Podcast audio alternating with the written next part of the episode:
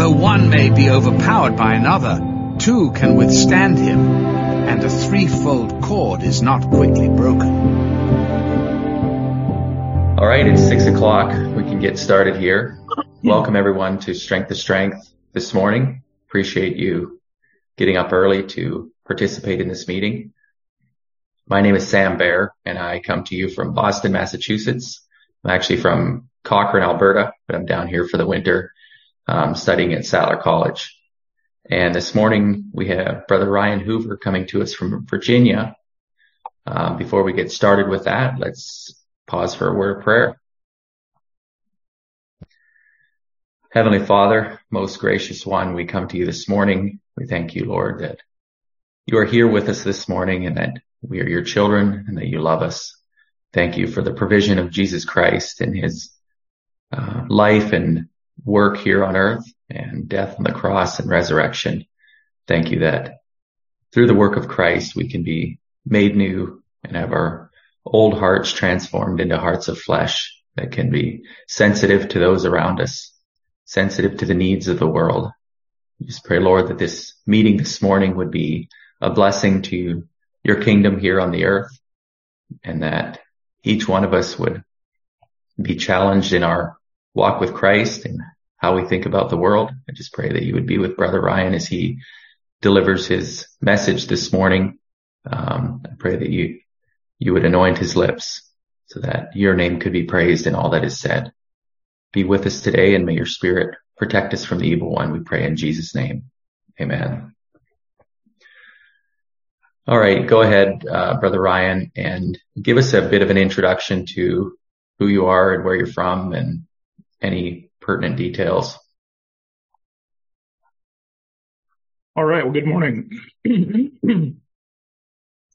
I'm Ryan Hoover. I uh, was born and raised in Northwest Ohio as unaffiliated Mennonite and eventually got married and um, my wife was a nurse at that point and I got uh, got bit by the nursing bug and pulled into nursing.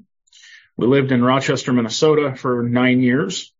I went through nursing school there, became a nurse, worked in long-term care, nursing homes, um, eventually did hospice nursing, which is still my favorite kind of nursing. It's still my passion.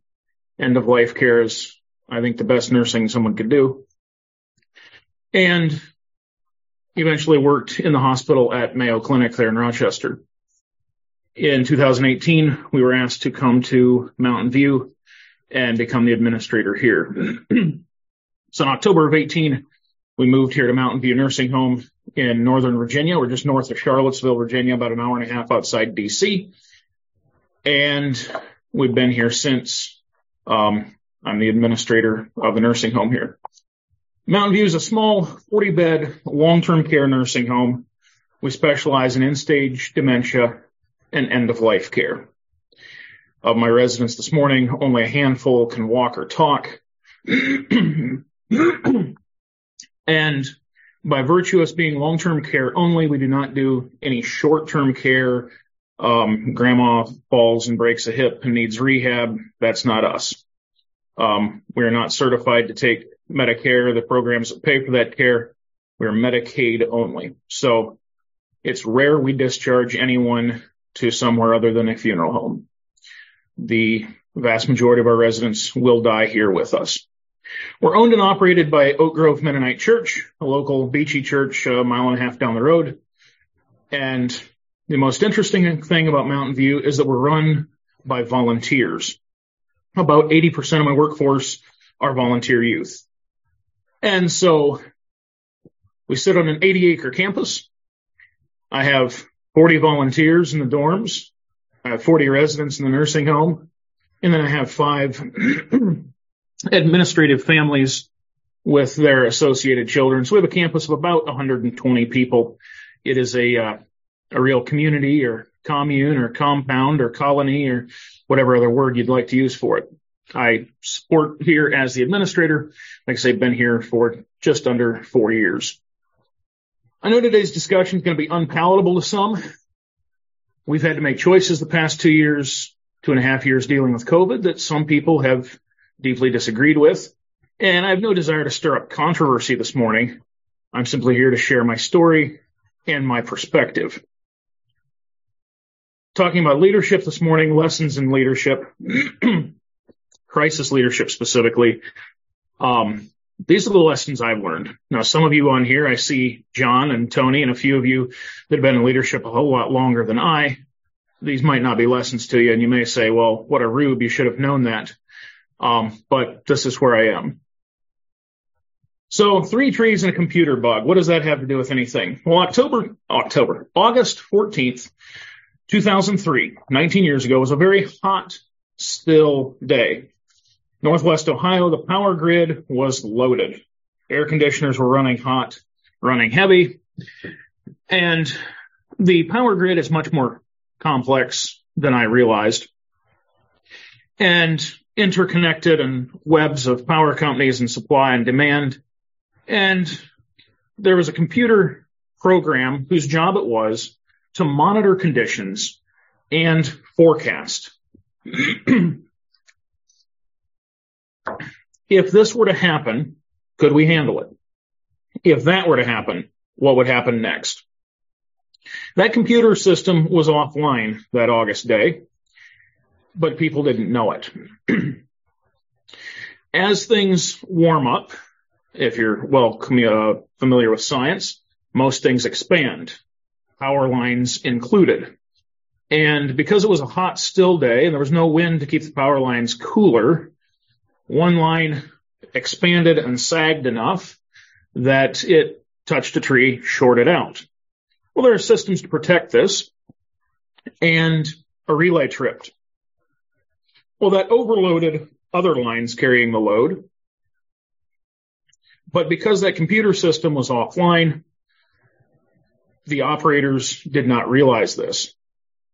A while later, a second line sagged into a tree, tripped, and overloaded other systems. And again, I'm broadly overgeneralizing this. Eventually, a third line sagged and tripped a relay. And this was in the Akron, Ohio area. But within about three minutes, 55 million people, eight states and the province of Ontario were in the dark. It was the biggest power outage in U.S. history. New York City residents for the first time saw the Milky Way. Well, this caused all manner of cascading failures. For example, loss of water pressure in systems triggers a boil water advisory. Communications were shut down. Entire airports were shut down. Loss of pumps in pumping stations meant raw sewage was discharged into rivers. At one chemical plant, a considerable release of toxic chemicals in Michigan was released into a river. It's been blamed for at least directly 100 deaths and cost $10 billion.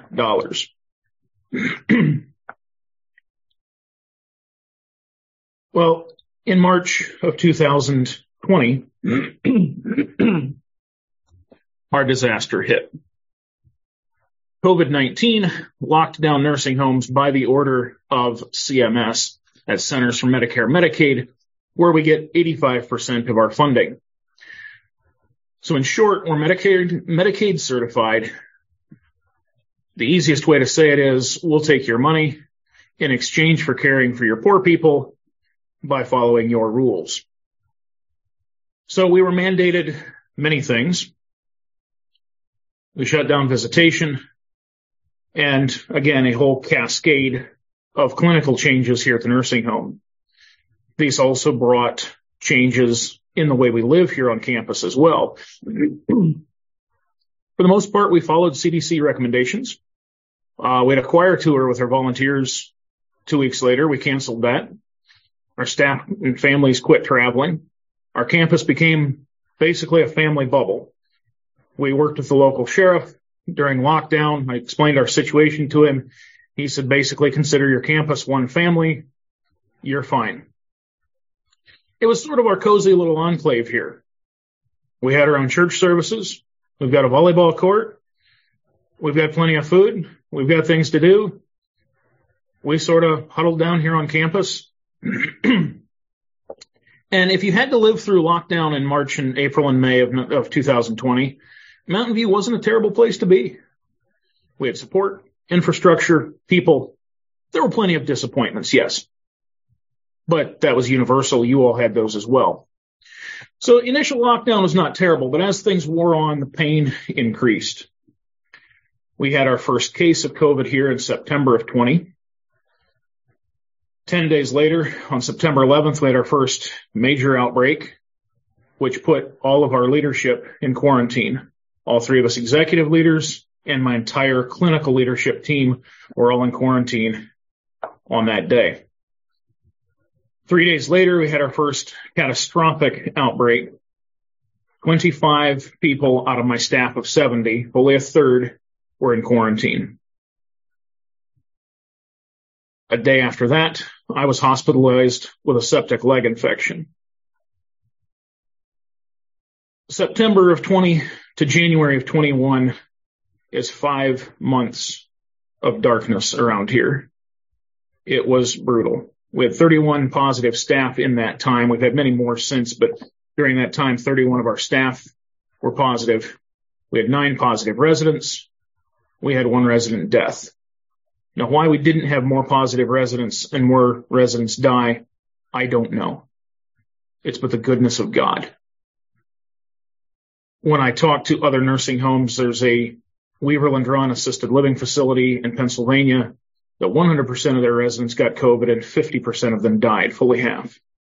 I talked to an administrator in Richmond last week that 100% of her building of 180 or something like this got COVID and many died. Why it didn't happen here, I don't know. It's the grace of God. It's the goodness of God.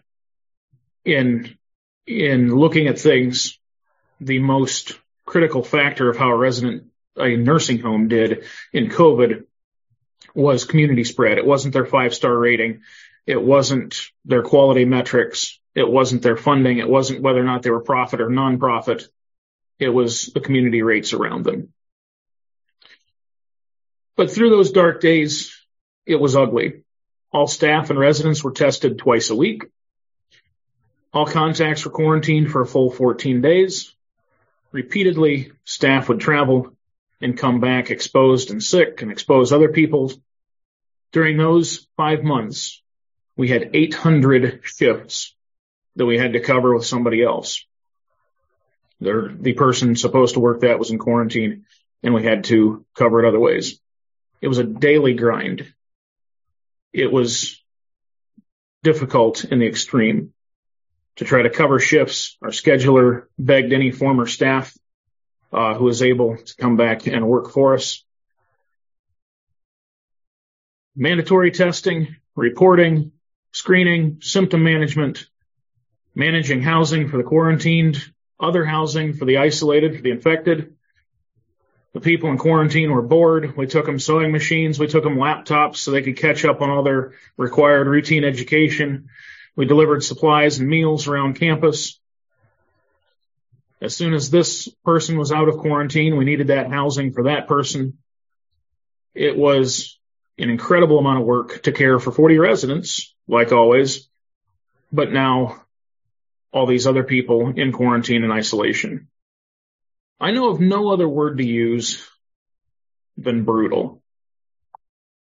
We've had several other smaller outbreaks since, but with further knowledge and as importantly, further rules change from CMS, CDC, and Virginia Department of Health, more recent outbreaks have been much more manageable. But in short, it was the most difficult two and a half years of my life by far. So lessons from disaster leadership. And these are in no particular order. But number one, disaster preparedness is not glamorous. Many people don't see the, de- the value of disaster preparedness. Mennonites in general aren't big on this. At times we even scorn it and take on this air of superiority. We don't need that. We'll just do what's right in the moment. And there's some truth in that but there's some fallacy in that. Disaster preparedness is critically important because without it, people die. Right now, where you live, your state, your county has disaster plans. that you benefit from and you'd be really miserable without, even if you aren't aware of them. In a nursing home, a significant portion of time and money go to disaster preparedness. It's one of the significant portions of my job. Every week, our generator tests. Every month, we have fire drills. We have quarterly sprinkler inspections. We have to do two disaster drills a year. Every year, we have to inspect the fire doors. Every th- three years, we have to do a load bank test to have a generator company come out and put our generator under load. That was about two weeks ago. It's a ginormous electric toaster, effectively, and he was pulling 624 amps on our generator and simply turning it into heat in this big heater box. Every five years, we replace certain parts of the sprinkler system. And we do all this all for things I really hope I never need. Daily preparation and diligence are critical. Had the men responsible for trimming those trees in Akron, Ohio, I don't know if it was failure or I, I don't know. I'm not here to assign any blame, but had those trees been trimmed differently, that power outage would have looked different. January 3rd uh, and 4th of this year, we lost power for two days because of a snowstorm. It was 20 degrees outside. Well, the moment the power went off, three seconds later, my generator automatically is online producing power. Well, suddenly I was really glad for that generator. suddenly I cared about that generator. Suddenly I cared about how much fuel was in the tank and that there was quality fuel in the tank because I had residents whose health and well-being was dependent on that generator. Over the next two days, I spent hours making plans and phone calls of what do I do if that generator stops? Do we evacuate? How difficult is it going to be to get a replacement generator? The entire region was without power. This county was 75% dark. Louisa County across the way at one point was 100% without power. What am I going to do? Well, because of that day, those two days, I now have plans and options and I know of resources I didn't know then. Disaster preparedness is important and we have to prepare before the storm. Number two, communication is critical. I've learned the hard way that in disaster, you have to over communicate because people, particularly when they're scared, tend not to think very clearly. They tend to get less than you think they should. They tend not to hear what is said to them. And when things are going badly, less information is not necessarily a better thing. I've bungled this many times. Saying too much gives rise to fear. In the early days of COVID, we didn't know what we were dealing with. I was reading reports of other nursing homes and morbidity and mortality cases and statistics and advice from authorities. And statistically, my residents are among the most vulnerable. They are in their last days of life on a good day. Very little disease would take to take them on to eternity. And so I was quite frank with our staff about what could happen. But when I said what could happen, some people heard this is what will happen. And someone told me later, well, Ryan said residents would die that never happened. So clearly he doesn't know what he's talking about. So saying too much about what could happen, well, came back to bite us. However, saying too little gives rise to all sorts of unhealthy speculation. One of my staff said, if you give us generalities, we will make up our own specifics we can tend to assume the worst. One of my staff about a year ago, during the hostage crisis in Haiti, after CAM released one of their statements, they made the comment, well, they didn't say they're sure they're all alive. So that must mean they're dead. I said, no, that just means they're not positive they're all alive. But this person instantly went to, they must be dead. Second, we have to aim for transparency. People don't need to know everything, but they need to know the how and why. With every staff positive case, our leadership team would meet at this conference table do contact tracing, figure out who was exposed, who needed to be quarantined. After that meeting, there were multiple reports I had to file, many people I had to notify, documentation. Linford had to rewrite schedules. My wife and our deans would have to manage housing, who's going to live where for the next two weeks. But one night we met to start this process. And on the other side of the wall of this conference room is our dining room, our staff dining room. And there's this foldable wall between here and there. And that particular evening, staff were in the dining room playing games. And somehow, I don't remember how or why, but the wall got opened up. And so a handful of these staff had a front row seat to our, to our meeting. And they saw the negotiations and the back and forth and the scribblings on the whiteboard and the lists of people and their levels of exposure and who did what with whom and who sleeps in which dorm and who is exposed to who by what. And okay, who had the most resident contact? What level of risk is this going to carry? It's a significant meeting. And afterward, the one staff said she had no idea the detail we considered in that. She said it had always looked somewhat random and capricious as to who got put in quarantine and who didn't. And after seeing the consideration and the nuance and everything that factored into our decisions, she had a new respect for those decisions. We wished we had shown that process to our staff earlier. Be transparent enough that people know the how and why of your decisions. Know your audience. It's been said that every joke has three components. Content, audience, and timing. And if you mess up any of them, the joke's going to fall flat. Crisis communication is much the same. Content, audience, and timing. Know your audience. We're a healthcare facility. We use 24 hour time. Now, for most of you this morning, you probably don't use 24 hour time and so in dealing with you, I try to remember that. And I try to say five o'clock instead of 1700. But as a nurse, I've been trained in this, required to use it. It's the standard of healthcare. And as much as I want my staff to use it, I know that outside of this campus, very few Anabaptists use it, and some even mock it. Know your audience. Our health department epidemiologist, his name's Daniel Farrell, he and I became very good friends through this time. When I talk to Daniel, I know that he has different concerns and different thought process processes than when I'm talking to a minister from my church, Mike Yoder. Know your audience. Communication in crisis is critical. Number three, leaders aren't going to be popular. And This is hard for me because by personality or carnality or something, I have this drive to be liked. I, I want you this morning to like me and agree with me and support me. but leaders aren't going to be popular. People aren't going to understand. No matter what you decide, some people won't agree.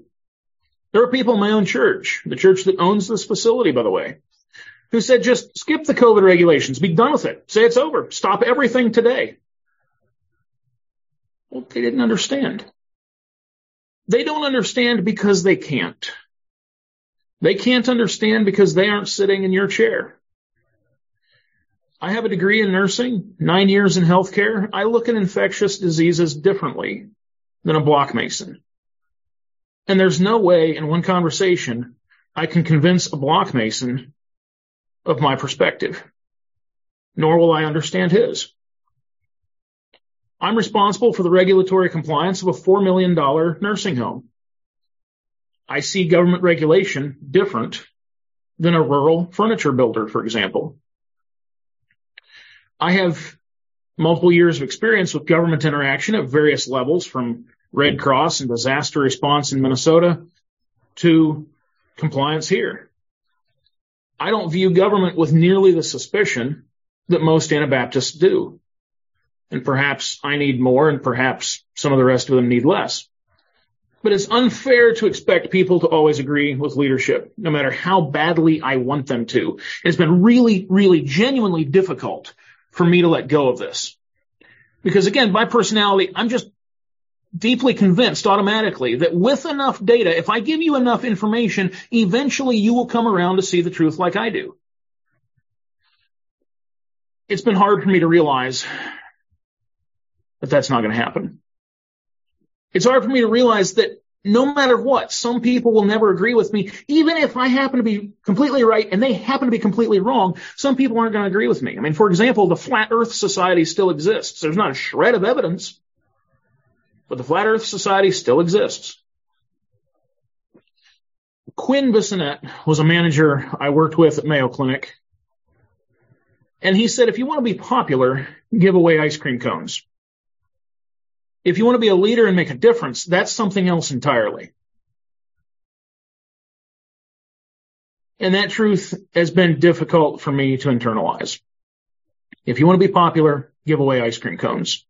If you want to make a difference and be a leader, that's going to be something different. We had to make unpopular decisions. For example, routine testing of all staff and residents. Nobody enjoyed our twice weekly testing. It took about 20 man hours each time. Each testing event, twice a week, cost me about $10,000. In the year 2020 alone, I spent almost $300,000 through UVA labs. That's a chunk of change for testing I didn't want to do, most of it. Nobody enjoys wearing a mask. We didn't enjoy it back then. We don't enjoy it today, but guess what? We're still in healthcare. Right now, Back on the floor, my staff are still wearing masks. Out here later in the offices, we'll still be masked because it's the regulation and we're required to do it. See, if democracy was good enough, we wouldn't need leadership. And unless I'm sitting in the room and facing the pressure and the consequences and carrying the responsibility, I can't possibly fully understand the pressure my leaders are under. And I want this to generate in me a bit more support for my leaders. Our church leaders through COVID, they had different responsibilities than I did. They're going to look at COVID differently than I do. Our civil leaders, government leaders, they had different responsibilities than me. They had different pressures than me. They had different tools than I did. They're going to look at things differently than me.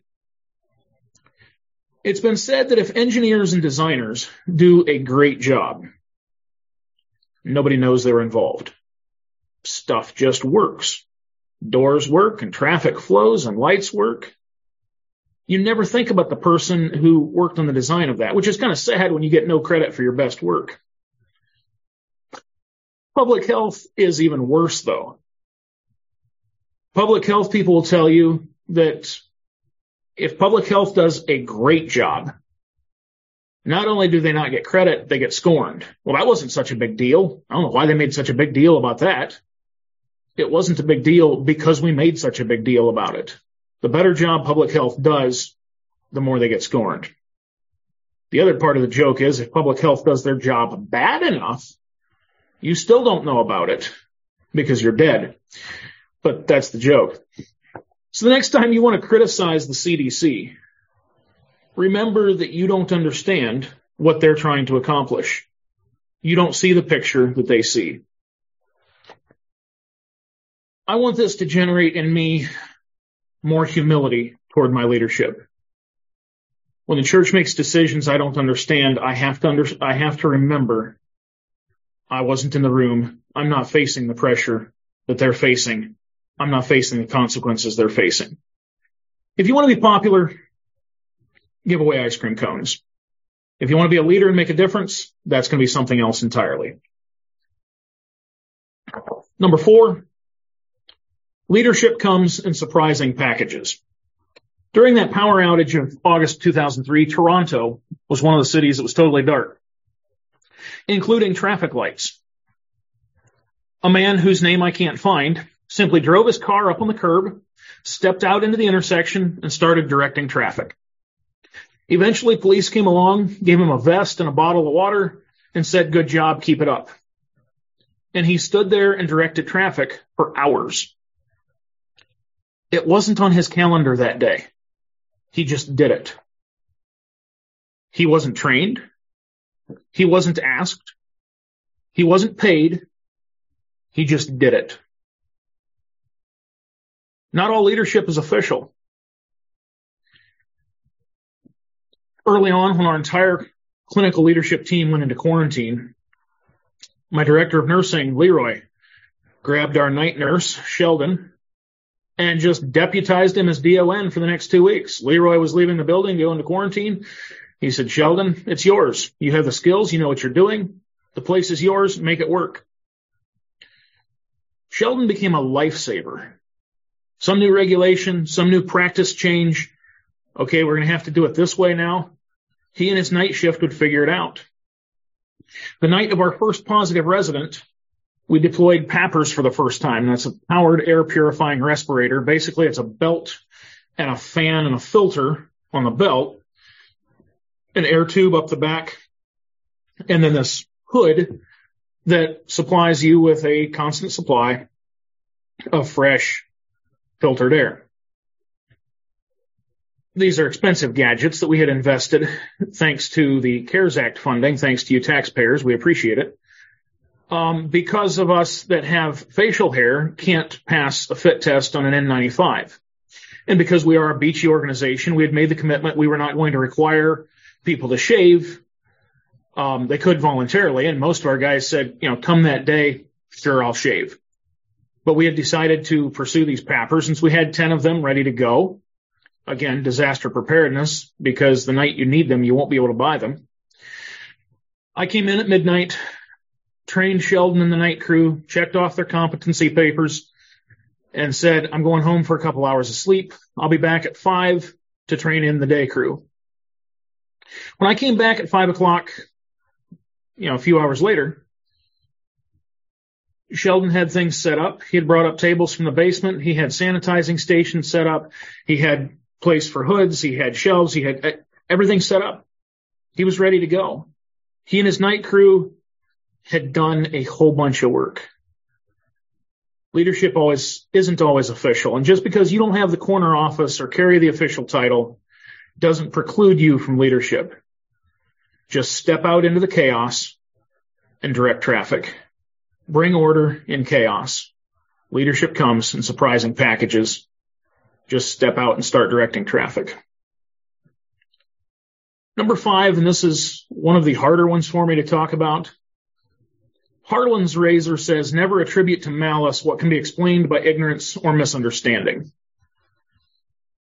Basically, don't take things personally, even though it will most certainly feel that way.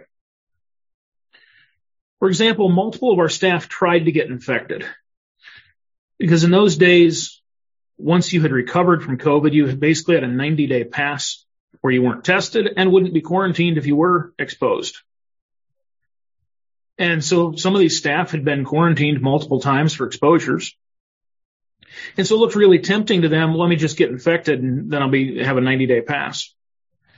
And we pled with them not to. You don't know the consequences don't do it. Multiple staff tried. It felt like a kick in the face.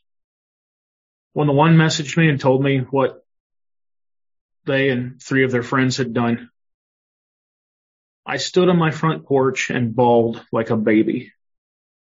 It felt like everything we were trying to do in protecting our staff and more importantly, protecting our residents was in vain. It was worthless. I walked in the house. I told my wife and she burst into tears. She said, all that we're working for isn't worth the paper it's printed on. These were in the days, in addition to being a full-time mom, she was also acting as our staff infection preventionist. Some of those weeks she put in 30 hours on her time card. It felt incredibly personal. It felt like a personal assault. And it took me a long time to realize the staff weren't trying to hurt me. It wasn't personal. It felt like it. But they assured me it wasn't. In conversations since, they said they didn't realize the burden it put other people under. They didn't realize the actual consequences. They didn't realize the potential consequences. I didn't realize how inviting it looked to them it was ignorance and misunderstanding, not malice. There was a video interview of a conservative man that stated how he and his people had done many things completely the opposite of recommendation or of mandates and laws. He went on to brag how they made more money during COVID than ever before. He was rather derisive about things that I was required to do. And he finished up the interview saying he thinks they were smarter than everybody else. When I saw that, I wept. I cried. It felt like a punch in the face. I'm part of the same group of people is this man bragging how he's made lots of money by defying the law, bragging how he's smarter than everybody else. I became convicted I had to forgive him. And I had to realize that he wasn't being malicious toward me. He doesn't even know my name. He doesn't know me. He was speaking from his perspective, a perspective I don't understand, but he was speaking from his perspective. And he doesn't none understand my perspective or my responsibilities. He had no malicious intent toward Ryan Hoover. It was ignorance and misunderstanding. And I had to realize I can't take that personally.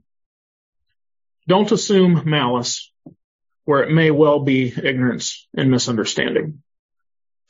Number six, submit to your authorities. In times of crisis, this becomes even more important. I was always supported by our board. I'm deeply grateful. Many times I had to submit to things I didn't like. But as much as it's hard to admit it, I found a certain measure of peace knowing I was under authority. My board chair assured me many times you won't hang alone.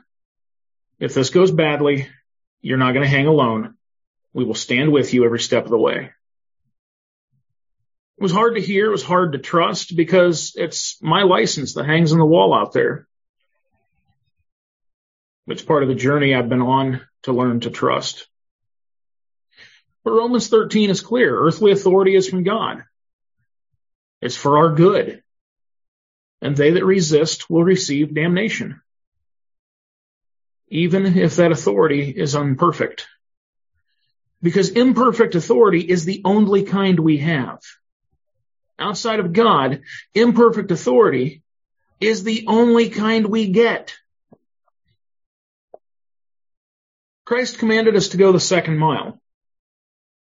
And if you think about that, that means carrying what we think was a 70 pound pack two miles the wrong direction. The only way you could meet a Roman soldier was if you were going one way and he was going the other. So if he's going to carry, if he's going to make you carry his pack two miles, you're going in the wrong direction. This is going to cost you four miles to serve an oppressive, heathen, foreign government. And Christ said, do it. And do it with a good attitude. I'll admit, I've had to carry many packs the last two and a half years, and often without the greatest attitude. Now be clear, I'm not talking open and direct sin here. But even in decisions and authorities I disagree with, I can rest if I'm, if I'm in submission to my authority. Our church did things I didn't agree with. I had to submit to that authority. There are things we're doing now that I don't think are the best but I've been asked to submit and leave it in God's hands. And the truth is he can work in ways that I can't.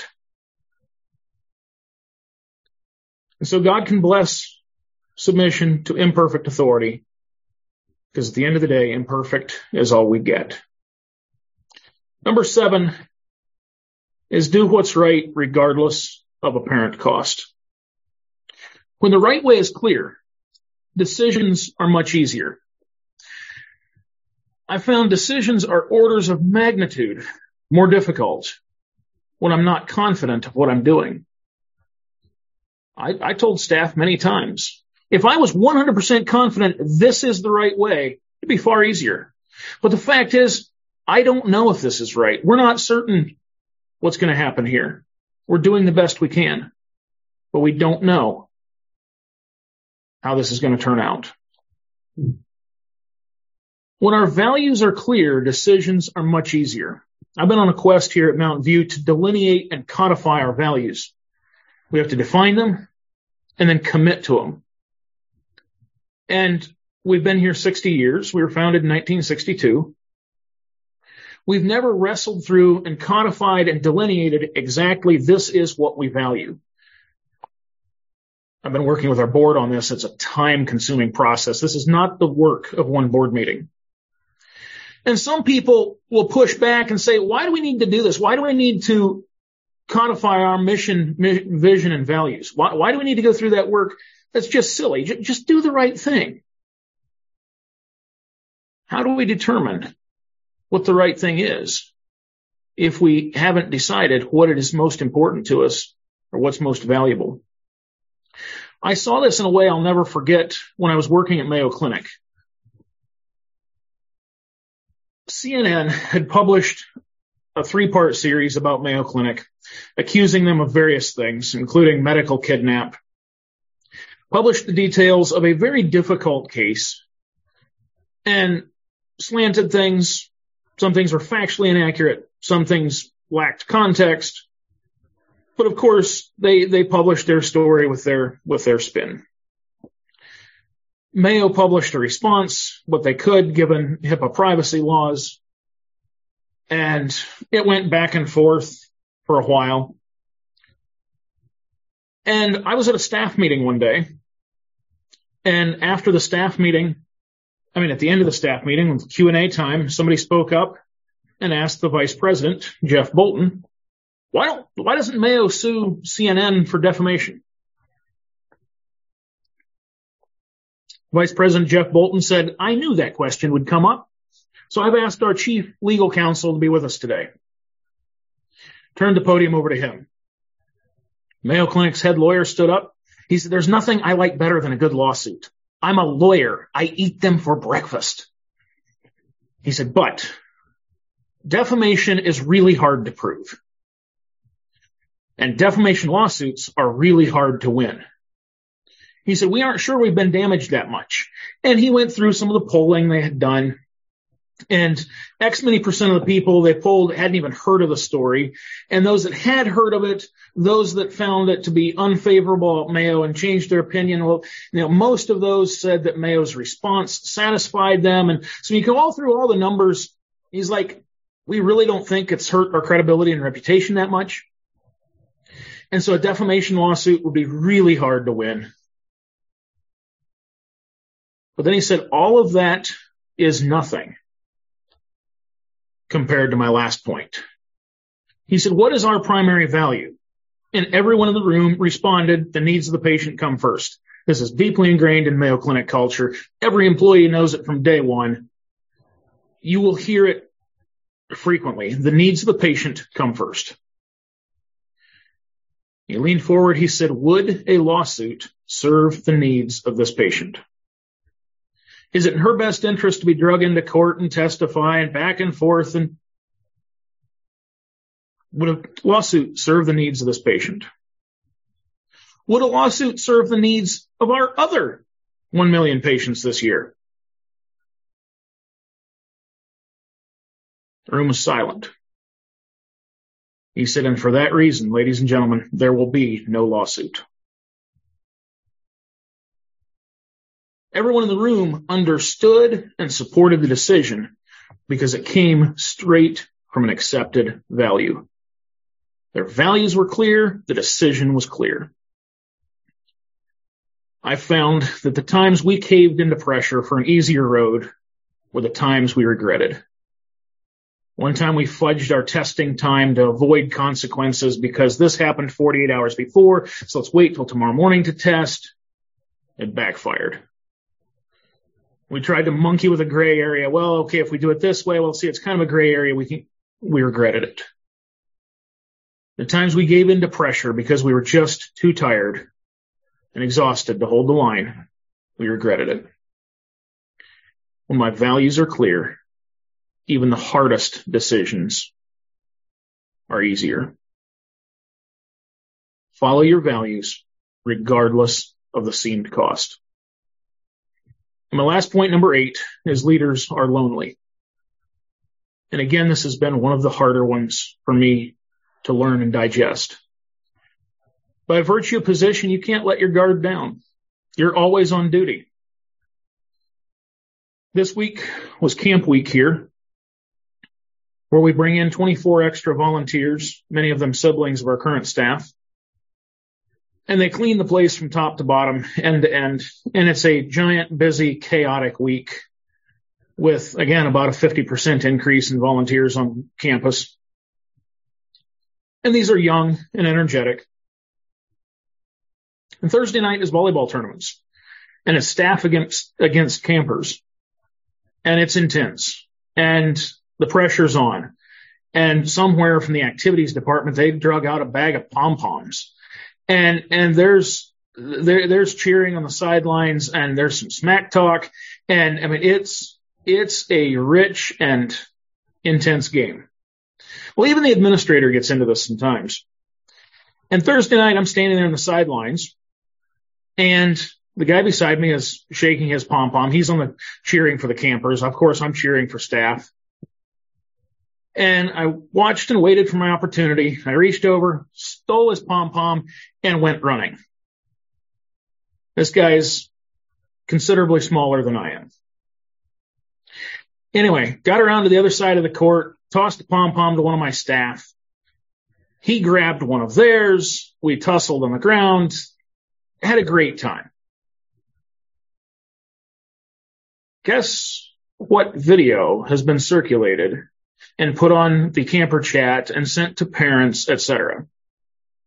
The administrator cutting up on the side of a volleyball court. Not all the staff. No, they were doing it all night too but we got lots of mileage out of the administrator doing it. Well, then we added sound effects of like a dirt bike. By virtue of leadership, everything I do is scrutinized more closely. You're always on duty. As leader, you're always on display. You're never off the clock. And again, to those of you in leadership, that's old news. It's been hard for me to adjust to. No matter what you do, the organization is judged by you. And that increases pressure as well. But leaders are lonely. During my training here in 2019, after our annual inspection, I gave a gift basket to my boss, Trent Clugston. He sat there at his desk in tears. He said, no one has ever done that for him. No one's ever said thank you for a good inspection. And he said that's one of the hard parts you'll learn of leadership is the loneliness. I've learned you can't do it alone. You have to be humble enough to be cared for. And that's difficult. For a proud guy like me, that's difficult. At my lowest point in April of 21, I had an emotional breakdown. I couldn't quit crying after the fact, I found out that my wife was ready to call my director of nursing and say, come pick him up. I need help. He's not okay. I had to be willing to get help. It was incredibly hard because I'm the leader. I'm not allowed to collapse. Leaders don't call in sick. I had to be willing to get help. Find somebody to talk to. Everybody needs someone that they can talk to without fear. You need somebody that you can be honest with and show them the real you. You need to care for other people. They need it. You might see your leaders faltering, struggling, and sobbing, but you might not. They may cover it up. They may compensate really, really well. But leadership needs your help. I was barely holding it together. And Jeff Carnegie, our campus pastor at the time, the day I couldn't quit crying, said, you're not okay. Are we going to talk about it tonight or tomorrow morning? And it was his directness that got my attention. It wasn't, is everything okay? It wasn't, do you want to talk about it? It was statements. You're not okay. And the choice was, do you want to talk tonight or tomorrow? He was pretty direct. Be willing to step up and say you're not okay. Be willing to support your leadership. Part of what makes pediatric medicine much more difficult is that babies compensate well. They can be very ill and not look sick. Their compensatory mechanisms work really, really well until they don't. And when babies crash, they crash hard and they crash fast. And that's why medicine is always more conservative and cautious with children. Things can be much worse than they look. You have to factor that in. Remember that with your leadership. They might be compensating really well, but that doesn't mean all is well. November 6th of 20, right in the middle of those five difficult months. It was one of our darkest days. I was feeling pretty low. But God was with us. He showed us that in two ways that night. The first one, Wes and Karen, Karen Sensenig, friends of ours, and their family stopped by with a gift basket. Sat in our living room. We stayed distanced. But their visit was a monumental to, encouragement to us. It was worth far more than the chocolate and crackers in that basket. The fact they simply came over and cared. But around 8.30 that night,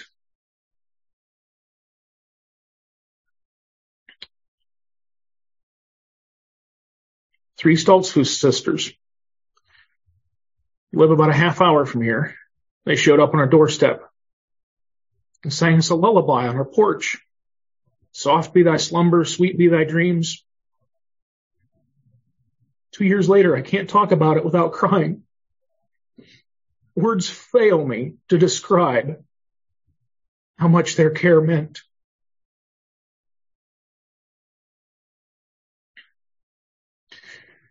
Big, strong leaders are more vulnerable than you think they are. And a simple lullaby sung in three part harmony on a front porch at 8.30 at night just might change their darkest moment and give them hope to carry on. Perhaps these lessons in leadership are old hat for you. That's okay. I'm going to stop there. I could go on and talk about the fact leaders are sleep deprived, talk about trust capital, talk about how God works to frustrate our idols, the thing we hold most dear, be that freedom or wealth or success or popularity. God's going to ask us to die to that. I've had to learn that character assassination and gossip are sin. And I cut down the people that disagree with me and are doing things differently than I think they should. But that gossip and character assassination is sin. And even if I'm right, perhaps, I still don't have to kill them to prove it. Because in our own way, just war theory comes much closer to our Anabaptist circles than we'd like to admit sometimes. I could talk about how forgiveness has to be a daily habit for leaders, but we're out of time for this morning. And so we'll stop there. I'll turn it back over to you, Sam. Thank you, Brother Ryan, for that. Um, share, having the courage and the humility to share uh, some of those difficult things that you did. I really appreciated that. Um, we're going to open it up for some questions and comments. Um, so yeah, before we get into that, um, that first point you gave about prepare, disaster preparedness, that isn't something that is front and center in a lot of people's minds in daily life or even in organizations from my experience anyway. Um, I finished, I just finished listening to a book by Chris Hadfield, who is an astronaut, a Canadian astronaut. And he made the statement that all through the book, sweat the small stuff. You know, how could you be an astronaut, strap a rocket to your back, go to space and not be scared that that's going to happen? You know, that things are going to blow up or something terrible. And he said, sweat the small stuff. And that was a strange concept to me. Um, we always hear don't sweat the small stuff. And but can you can you speak to that at all? Yes, details are critically important. And it was at the Beachy ministers meetings uh, a year and a half, two two years ago maybe. Stan Nisley from Kansas preached an excellent leadership leadership message. One of his points was the job of leadership is to bear the heavier burden to protect your people. Mm-hmm. And some people view leadership as the nine to five corner office with plenty of time for golf. And he said the real, real leaders are those who pare away the, trim away even the good things of life to give space for the better things. And that, that bearing a heavier burden for the sake of my people is how I serve my people. And part of that is details and preparation that other people, I hope this doesn't sound too cocky, but that other people have the luxury of not worrying about. Mm-hmm. My resident families don't worry about how much fuel is in my generator tank. That's my job. And before a storm rolls in, I check in with my, with my maintenance director. Hey, what's our fuel tank at? I know it burns 1% an hour.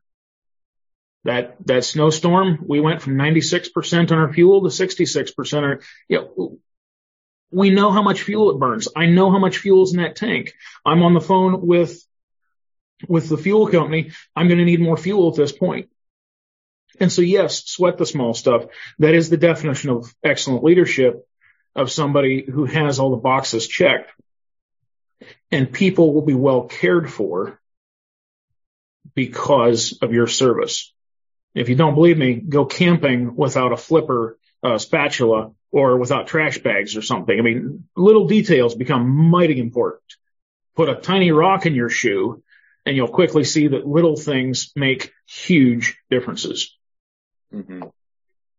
That is one thing I was impressed with is all of these points that you made, um, virtually carry over into, I know we might not be leaders of organizations or have a bunch of people under us, but most, a lot of us are fathers, leaders of the home, um, you know, being prepared, communicating, um, making the hard decisions, you know, all of these things are, this is good for, for any position of leadership. All right. Uh, do any of you have any questions or comments?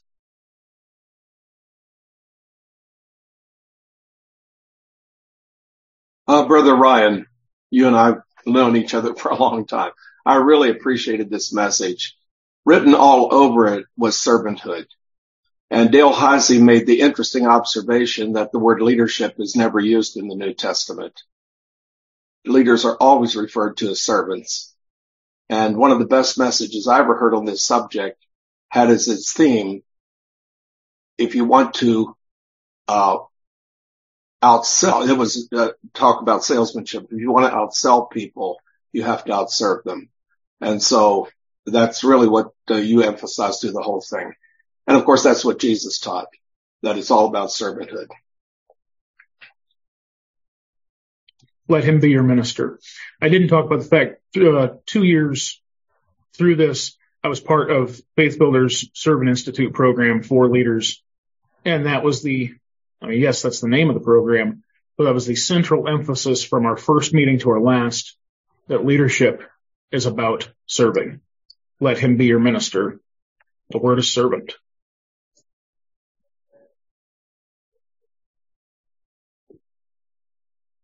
Hey, brother Ryan, uh, Kent here.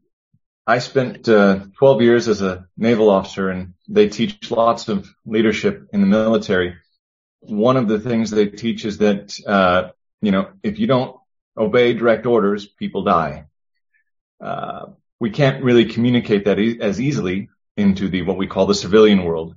Uh, people don't always understand. And so my question to you is, how much as a leader have, have you faced with the question of how hard is it to make somebody understand decisions and how important is it to make somebody understand decisions?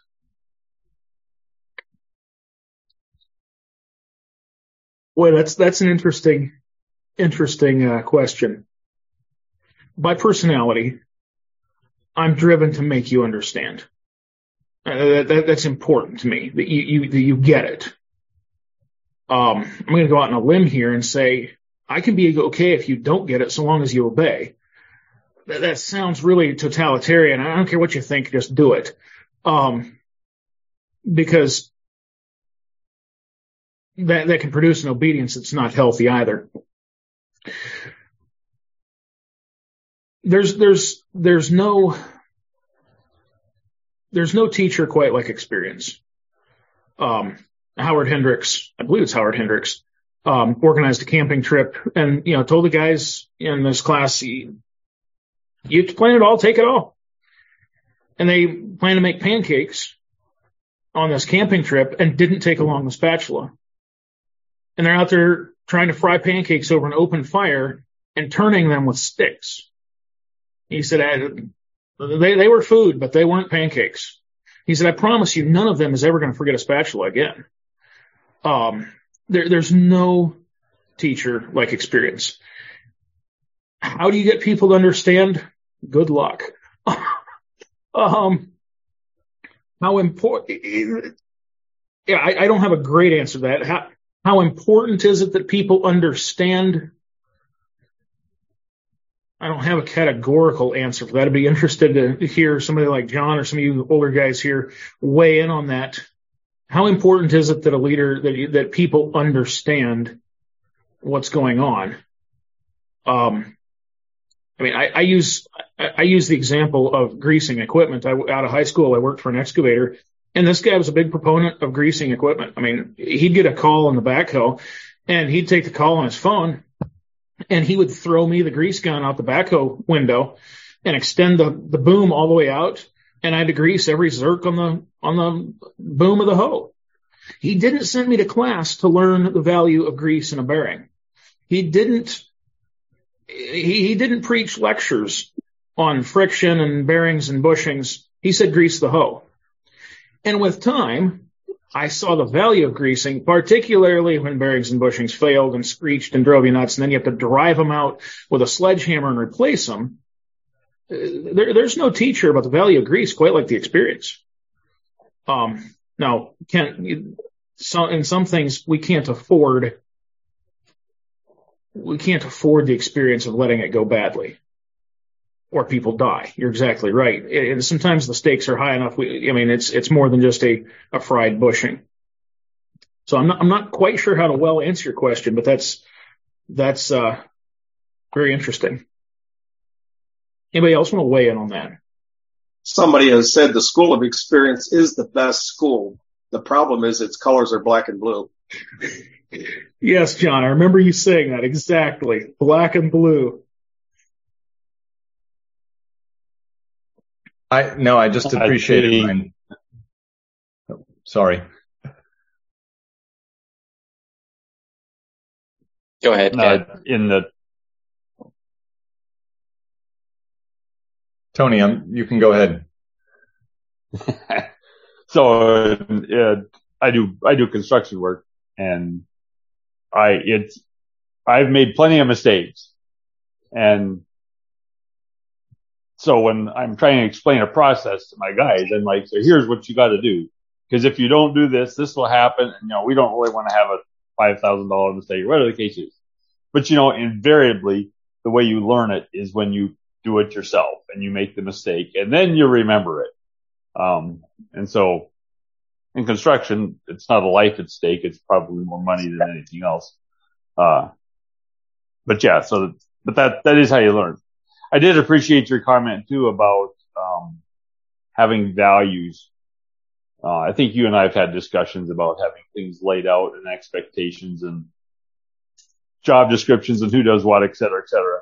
Um, but yeah, to have a value, to have those things spelled out, it's kind of a hard thing to do in our circles. It's just, just do the next right thing. And, um, I see great value in, in that. So thank you for that point. Thank you. The question came in on the chat. Um, where in the Bible does it talk about subordinates needing to understand? um, why commands are given. Uh, I I think the the it's not actually in Scripture that you need to understand why. Um, I guess some of that would be depending on the situation that you're in. That's an interesting interesting observation. I want to say this carefully and charitably, but we have I've noticed a distinct difference in the response of staff to unpalatable decisions based on the church structure they come from. And again, this is broad brush and, and I, I want to be charitable. But the more hierarchical, more stronger structure church they come from, the response tended to be, I don't like it, but I'm here to support and submit. I, am not happy about it, but we want to be supportive. The more con- congregational brotherhood, everything's done by consensus church people came from. Those were the ones that tended to struggle more with decisions that they didn't have a voice in and that they didn't understand. And again, this, is this is broad brush here. And I was sharing this with with a uh, with a brother of mine, and and he said, absolutely. He said, he said, that's what's killing us is we've never learned how to submit to things we don't like. He said, absolutely. He said, that's, and again, I'm not saying one style of church administration is completely right and the other is completely wrong. Um, but it, it is interesting to me that that the people have come from a very structured church structure did seem to know how to submit to things they didn't like. And then one staff, he's like, well, if we had had, you know, if we had had a, a, a say in this decision, we'd be able to support it better. And I asked, I said, do you think the federal government asked me my opinion? Do you think the Virginia Department of Health has even remotely thought about this small nursing home in rural Madison County? No, they said do it. I said, I didn't get a, a say in this decision either.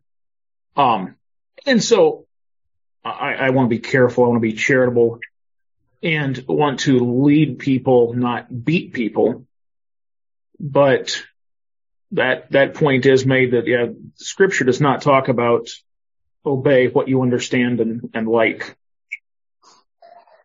John, I see you were digging at your Bible. I want to, I want to see where you're going here. Uh, Proverbs 4, uh, 7. Wisdom is the principal thing. Therefore get wisdom and with all thy getting, get understanding. But it's really interesting. The context of that passage is listen to your dad. And, uh, and then after you have listened to your dad, you might begin to understand. So I think we are to get understanding, but the best understanding comes through obedience because there are many things we have to do before we understand. So the Bible does encourage us to get understanding, but it emphasizes getting wisdom, which is basically learned by precept. You just do what you're told to do and then you begin to understand. So the Bible does call us to uh, understand, but it doesn't tell us that, uh, that we have to understand before we obey. And I'll say to John and to Ryan, um, I think it helps what Ryan said then about that. If we're looking for blind obedience, we have to have the values with which we can be able to pull from for that obedience. If you don't have values, then you're going to have a, a lot of sinful, fleshly people just digging in their heels. And, and we said many times over, COVID did not create our carnality. COVID didn't make us carnal, didn't make us selfish, didn't make us individualistic. It didn't make us a whole bunch of things. It simply did a great job at revealing what I already was. So Ryan, I have a question for you how did you um, navigate? So obviously you're in a different position than the majority of us were, where you're heading a healthcare facility and obeying the government was it had your pocketbook twisted around your arm. You know what I'm saying? Like you, you didn't have a choice. Like don't obey, we're going to take your pocketbook away from you. So obviously you were part of a church also that probably didn't take it as serious as you did. So how how do you live in both worlds? Like in in one sense you're you're going to work and you have to do everything the letter of the law and I don't know your church personally, but I would be willing to assume if it was like normal North America church that it didn't operate on the same premises and principles. You know what I'm saying? Like you're almost in like did that was that part of what messed with you so hard was because all these different worlds colliding together. I mean, obviously I don't work in healthcare, so I felt, you know, maybe some pity for that situation, but it sure didn't affect me. All right. Do you have anything to, to add to that? Where shall I start? no, I, Vaughn, you just, you just nailed what I see. Corwin was on here. You can talk to Kervin. You can talk to Chris Lowen. You can talk to John Waldron. Talk, talk to any of us in healthcare. That has been a particular burden the past three years. When the people that we know and love and trust violate some of that trust. And, and again, I want to be charitable. I want to, I, I understand that people see things differently. But at times it's felt like the children of this world are in their generation wiser than the children of light. Um, and I want to be, I want to be careful and I, I have lots to learn, but that was particularly difficult.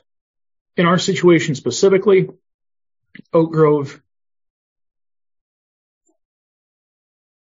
Oak Grove, um, so in the beginning, yeah, we shut down. We did video church for a couple of months and so we just had our own services here and it was it was actually kind of nice. It was it was really bonding. It was it was a great experience here on campus. We just sort of yeah, basically closed it off the road and we were all in our cozy little community here. Um, it was truly sweet. It, that, that part was really nice. Um, we met on the ball field over the summer. Once the weather started to cool, well, or what, what Southerners thought was the weather getting cooler. Uh, the Northerner within me said, Oh, we've got a long way to go till this is called cool. Um, they went back inside. We sat every other bench for a while. We, if there was a, if there was a modification, we tried it for the longest time, not the longest time, for a while. Um, Mountain View simply met in the basement, used a video camera and a projector in the basement. I tell you, video church is barely church. It's, it's a burden. It's, ter- it's a terrible idea. Um, technology is wonderful. We're meeting together this morning via Zoom but oh, video church just barely qualifies as church. Um, name the modification we tried it. In general, if I were to sum up Oak Grove's response, and this might be a little bit broad brush, but it was you do what you feel is right. Some people did absolutely nothing. Some of us wore masks as long as it was required. Some people tried various things. I would say specifically masking at church was a, was a maybe 25% minority for a while and eventually petered out to about 10%. Um, in, in general, I didn't have to violate my conscience to go to church like some of my brothers did. Um, and, and, and if you listen to their stories, again, the whole submission to your brotherhood, there's some benefits to be learned there that perhaps if I had laid down some of my rights, I, I would have been farther ahead sometimes. I don't know. That, that's one thing I don't know what to do with. I don't know how to look at. But my children wore masks to school when most did not, because that's what the governor said. Um, th- that that dichotomy between my life and my church was particularly difficult. Um, I will happily say that I don't see monumental lingering effects from it currently in our brotherhood here. Um, we, we see things differently, but we get along okay. yeah, some of that I don't know where to go with, but but Vaughn, you you laid your finger on one of the central difficulties of the whole thing. Yeah, the real difficulty is going to be if we get some kind of round two with this kind of exercise because the lines are already drawn like they've never been drawn before. And, um, yeah, I, am thankful our church navigated as a whole and as a brotherhood, we stuck together. Um, whether we, we didn't, we didn't probably do it the way you did it, but like I'd say we, for the most part, managed to, to survive together. But yeah, it's been it's been a crazy couple years, and I'm glad I wasn't in your shoes. But thanks for sharing.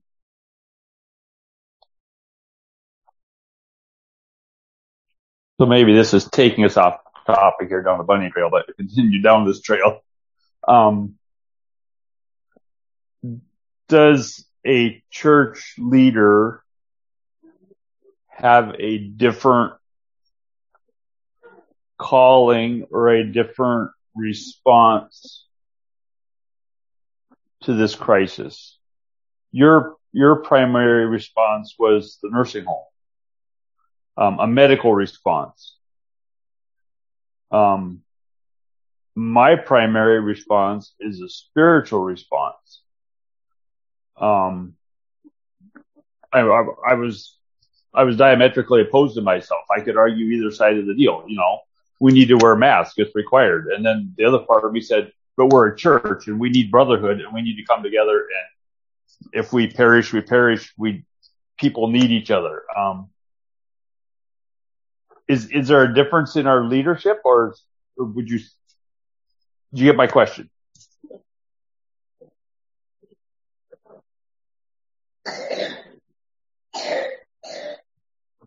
My opinion, yes, you, you have different responsibility, different focus. Absolutely. Unquestioned. Um,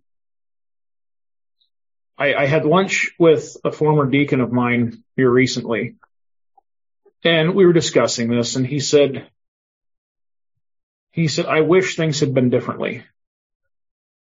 He said, I'm convinced we could have followed our conscience and followed the mandates and we could have gotten through it. We didn't have to violate either. He said, but somehow the discussion got pitted against each other where one was going to lose. He said, I'm convinced if we'd have, if we'd have sat down with an open mind, we could have done better. Um, he said what I've been thinking. There'd be a great deal of creativity. And, and I'm not saying, Tony, that if I perish, I perish response is totally wrong. Um, yeah, I, I, I, disagree with that. But uh, again, yeah, like, like I said, I wasn't in the position of a, you know, lead pastor trying to, trying to hold a church together. I met with a group of staff recently. Um, to have a, a day of discussion and, and talk about our experiences. And one of them said, he said, it felt at the time, it felt like our physical health were prioritized, but our mental and spiritual health were neglected. He said, looking back, I see all you did in trying to protect mental and spiritual health I didn't realize what all was going on then, but looking back, I see it now. He said further, I realized looking back that your mental health was in worse shape than ours, and I was too self-centered to see it. I, I don't, I don't know. I, I, th- that's something for a great discussion point, Tony. Um, yeah, I, I'm, I'm, I would love to sit down and have the discussion. Yeah, and thank I'm, you for waiting. And I'm not saying we we should ignore the the physical. I'm not I'm not saying that at all. Um, mm-hmm. but yeah, just how to um, yeah, it was a tough spot, and and our selfishness came through. So yeah, huge. Yeah, thanks for weighing into that. That's uh, some deep waters there that um, would take some discernment and wisdom to wade into. Um, there is there was something that came through clear on your talk, but I, I feel like it bears um, being underlined. And what would you say is the the most paramount attribute or or key element to being successful in a leader? Um, just leaders across the board. What would you say would be the, um, the greatest attribute that they could have? I'm not talking about a character character trait or something like that, but I was going to say the desire to serve. mm-hmm. Um, it, that yeah, it's what John started with. Mm-hmm. That to be a leader is to be a servant, is to carry, like say Stan Knisley's, is to carry the greater burden to lose sleep, to work harder, to carry the greater burden in the service of others. Um, and, and again, that has pitfalls and there's plenty of people who have flamed out because they didn't know when to call it quits and to delegate and all those sort of things. But that, that's humility, being able to admit where I'm wrong and genuinely wanting to serve is is is the only way because yeah the the schedule and the perks and the pay um well you know it's not going to quite do it for you. Mm-hmm. yeah that's right. Um i think this is an aspect of being a, a follower of christ in leadership is the the service aspect. And this is how we do it different than the gentiles to use um terms that christ uses is we uh service and humility is looked on as leadership in the kingdom of heaven. Um, and I think some of the, even some of the more insightful leaders of the world realize that it comes with, with humility to be an effective leader. So I think um, we'll wrap this up. Great discussion. I really appreciate everyone who uh, participated in this. And for you, Ryan, for being willing to weigh into this and um, share in humility and share from your experience. Um, I really appreciate that. Um, would you actually, yeah, I'll make, we'll pray and then I'll make some uh, closing announcements, but would you close us off in prayer here?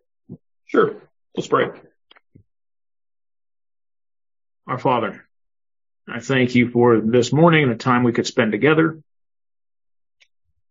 Lord, I thank you for your example of service, of leadership.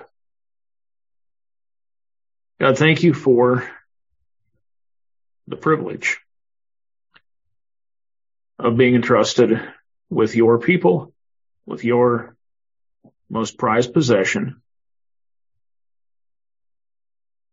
Lord, I thank you for your promise that what the day demands, you'll give the strength for. Lord David said he'd never seen the righteous forsaken. You've promised that seed time and harvest, cold and heat, day and night won't cease. Lord, every morning the sun comes up and we can be reminded again of your promise, of your faithfulness. You have not a shadow of turning, that nothing in the world, no disaster, no hurricane, no tweet, nothing can remotely shake your character. Lord, thank you for those promises. Thank you that you promised to be enough. So God, I pray for each of the leaders here this morning. Lord, whatever you want us to face today, God, may we face it in your strength and not ours. May your kingdom come and not ours. May your will be done and not ours. God, may we give you the glory. I pray in Jesus' name, amen. Amen. Thank you. In two weeks time, we'll have another meeting here at six o'clock and we are beginning a series called Sacred Writings. Um, it'll be talks about the origin of scriptures, um, and different discussions about the scriptures and how we have the scripture, the Bible that we have today. And the first talk is called The Revelation of Jesus Christ given by Greg Weaver. And that'll be in two weeks, same place, same time. So you're all welcome back for that. I'm really anticipating the, this series that we're launching on the Bible. So God bless you all for joining us this morning. Uh, it was a pleasure being here with you. Thank you, Brother Ryan, for sharing your experience and your thoughts about leadership. And uh, it has been a tremendous blessing. And so God bless you for that. And God be with you all as you serve in your part of the kingdom today. Go with God. As iron sharpens iron, so a man sharpens the countenance of his friend.